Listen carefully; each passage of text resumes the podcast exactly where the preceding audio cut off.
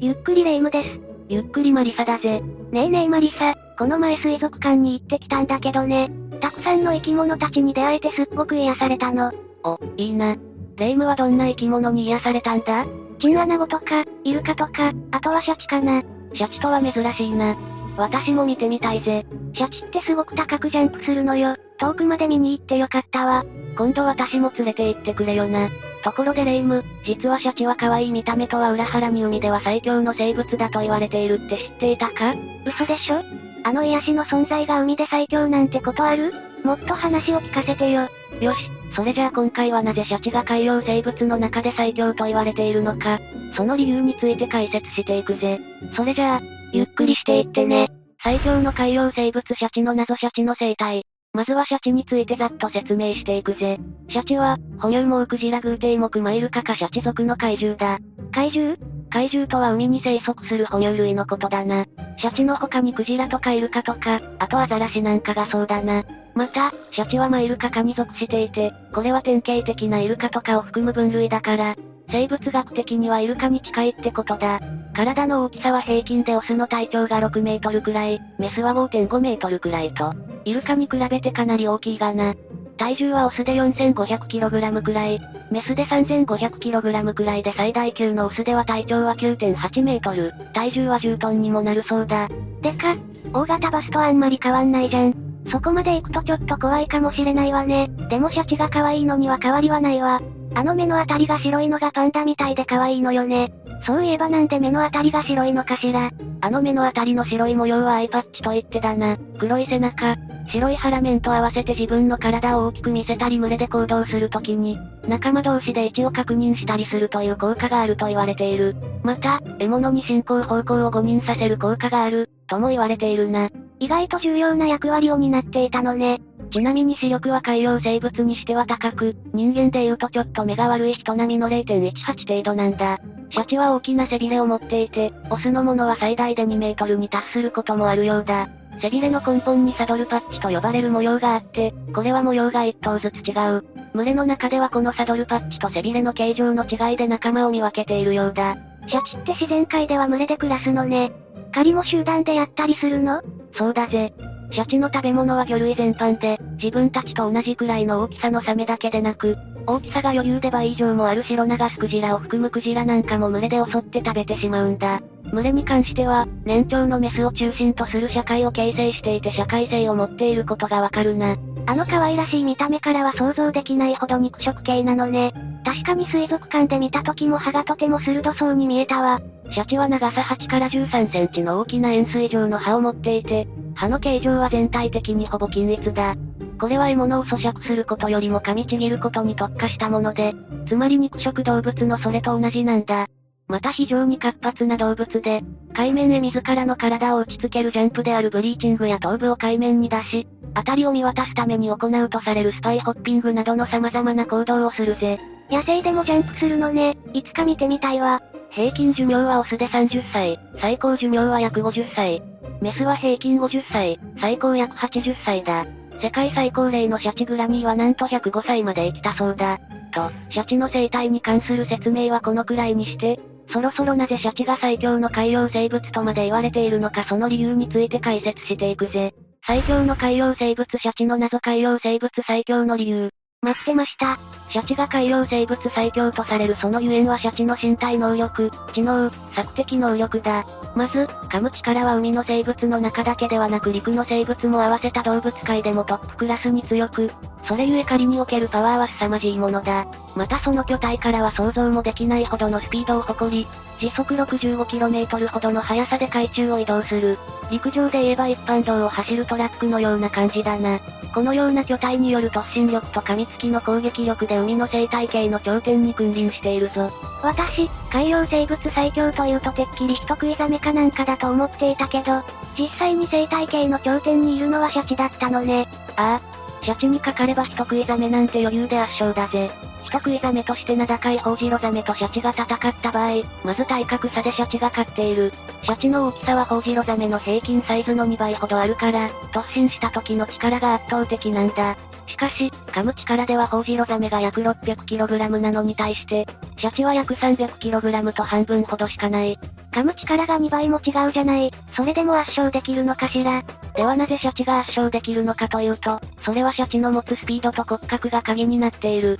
時速 65km で泳ぐシャチに対して、サメの泳ぐ速度は時速 25km だから、サメはシャチの動きについていけないんだ。また、骨格的に軟体動物のサメは肋骨がなく、シャチに下から突き上げられると簡単に致命傷を負ってしまう。よって、動きの速いシャチが圧倒的に有利なんだな。ところで、海洋生物で最強のシャチは陸上最強生物の白熊に対しても有利なんだぜ。なんたって白熊の天敵がシャチなんだからな。これは地球上最強ワンチャンあるわね。まあ、シャチはアンモニア臭がするという理由で陸上生物の肉をあまり食べないらしいがな。普段はアシカやオットセイ、クジラやイルカなどの海洋哺乳類を主に食べているようだ。シャチの身体能力はこのように圧倒的だが、優れているのはパワーや素早さだけではないんだ。シャチの強さを語るのに外せないのが彼らの知能だ。例えば、氷の上に逃げたアザラシを捕まえるためにヒレで氷に海水をかけて氷を溶かしていく様子が、記録されていたり、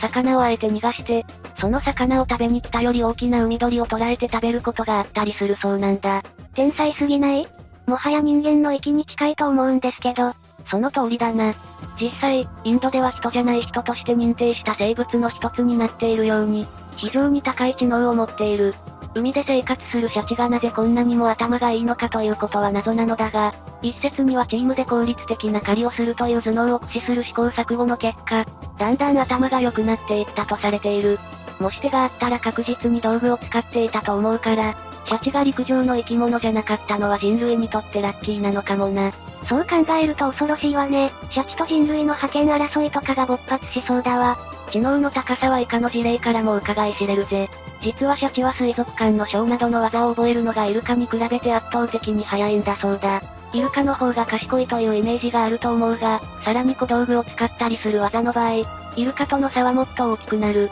シャチは賢いとされるイルカとかも襲って食べているから、そのために記憶力や理解力、応用力が発達したのかもしれないな。シャチの脳下指数は霊長類以上だなんて話もあるくらいだ。すごすぎ。非常に高い知能を持っているために狩りの間に見せる行動もバリエーション豊かになっているぜ。例えば海岸線で休んでいるオタリアというアシカの仲間に、集団で一気に吸収をかけて海に引きずり込んだり、複数の仲間でシンクロナイズドスイミングにより、大波を起こしてアザラシを氷から落としたりしたという記録がある。また、目的は不明だが尾びれでアザラシを20メートルから30メートル空中に投げ飛ばす映像が、ネットに上がっている。この知能の高さからシャチは残落性を有しているのではないかと言われることがある。確かにちょっと怖いとこあるわよね。実際、捕まえた動物をすぐに食べずにもて遊ぶような行動を見せたり、クジラを捕食する際には舌などの一部しか食べなかったりということがあるようだ。だが最近の研究などから全ての個体が残落性を持っているわけではないということが、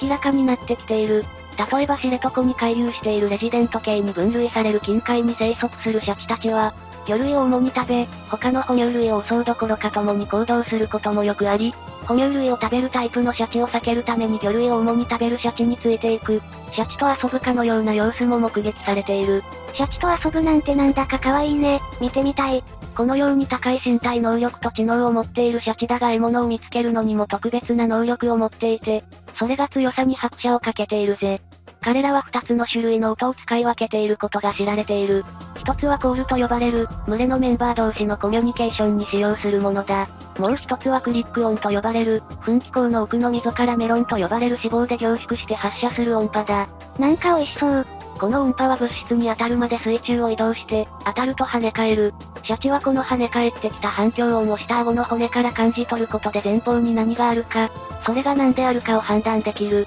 この能力はエコーロケーションまたは、反響定位と呼ばれているんだ。クリック音の性能は高く、わずか数ミリメートルしか離れていない2本の糸を認識したり、反響音の波形の違いから物質の成分、そして中に何が含まれているのかも認識することが可能なほどなんだそうだ。この能力で遠くの獲物を発見し、狩りを効率化させているんだろうな。これらの身体能力、知能、索敵能力を持っているシャチはまさしく、最強の海洋生物の名を名乗るのに十分ね。最強のハンターとも言えるんじゃないかしら。実際、シャチはこれまでの人類の歴史の中で獰猛なハンターとして認識されてきたという背景を持つぜ。海外ではキラーホエール殺しやクジラや海の殺しや、海のギャングなどと呼ばれ、獰猛さと残虐性を兼ね備えた存在として認識されている。そしてシャチの学名オルキヌスオルカはラテン語で冥界の魔物なんて意味だったりするんだ。一方日本語のシャチは幸運あるいは本来魂を指すシャチに由来している。見た目は可愛いのに結構エグい名前付けられてるわね。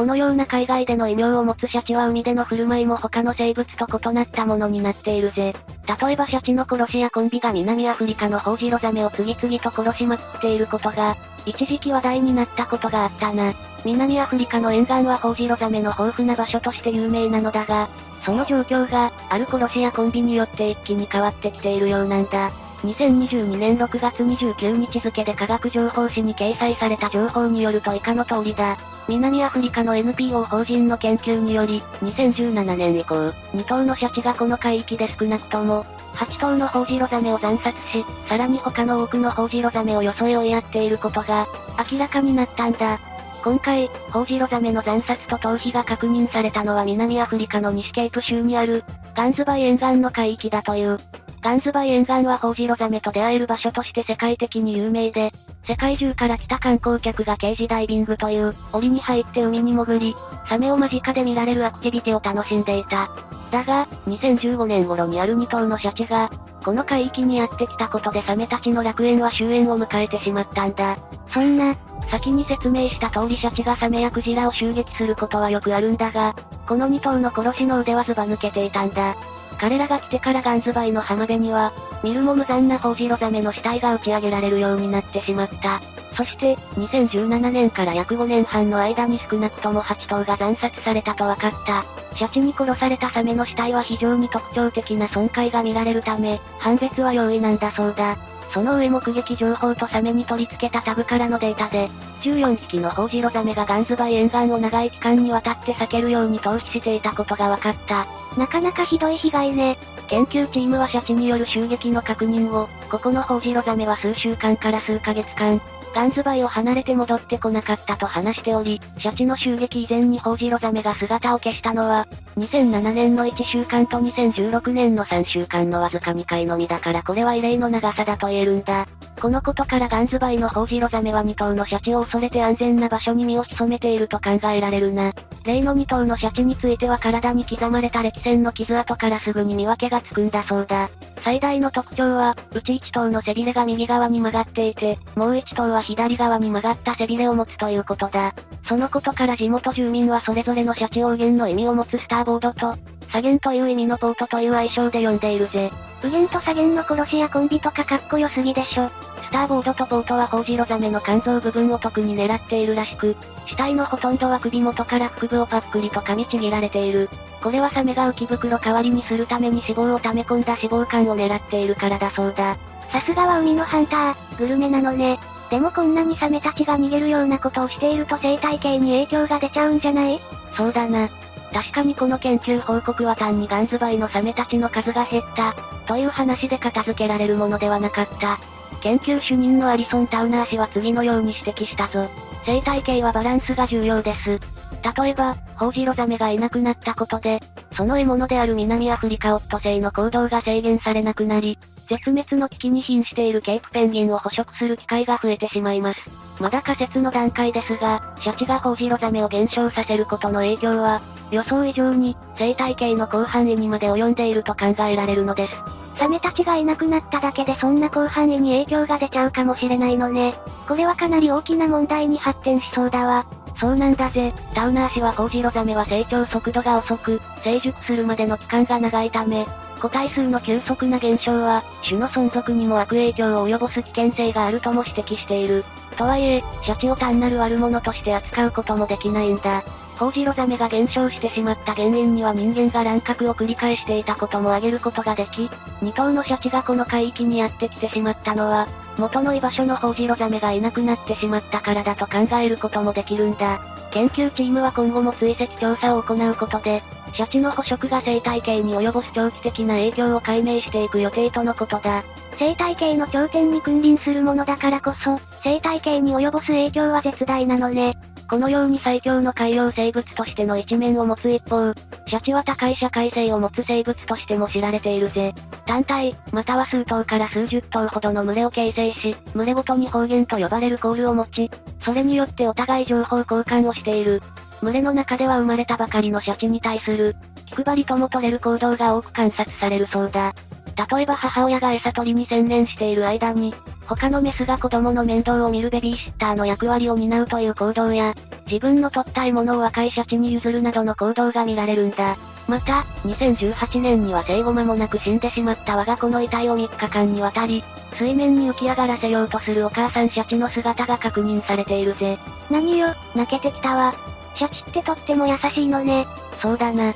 知能が高いために感情が豊かなんだろう。ということで今回は最強の海洋生物であるシャチについて解説したぜ。可愛い見た目とは裏腹に最強の海のハンターだったなんて、なんだかギャップ萌えしてさらにシャチのことが好きになっちゃったわ。それでいて社会性や母性を兼ね備える優しい一面。少し怖いイメージを持たせてしまったかもしれないが実際シャチは普段は温厚な性格をしていて、人間を襲うようなことは滅多にないそうだ。海にはシャチの他にも興味深い生き物や未知の生物がたくさん存在している。知らないことを見て、触れてみることで表面からはわからなかった新たな発見があるかもしれない。イメージに縛られず、全体を見渡してみることを大切にしていきたいな。シャチは可愛いってイメージだけだったけど、強い一面を知ってさらに好きになることができたもんね。よく知るというスタンスは忘れないようにしていきたいわね。その通りだぜ。というわけで今日の動画はここまで。動画が面白かったら、高評価とチャンネル登録よろしくお願いします。最後までご視聴いただき、ありがとうございました。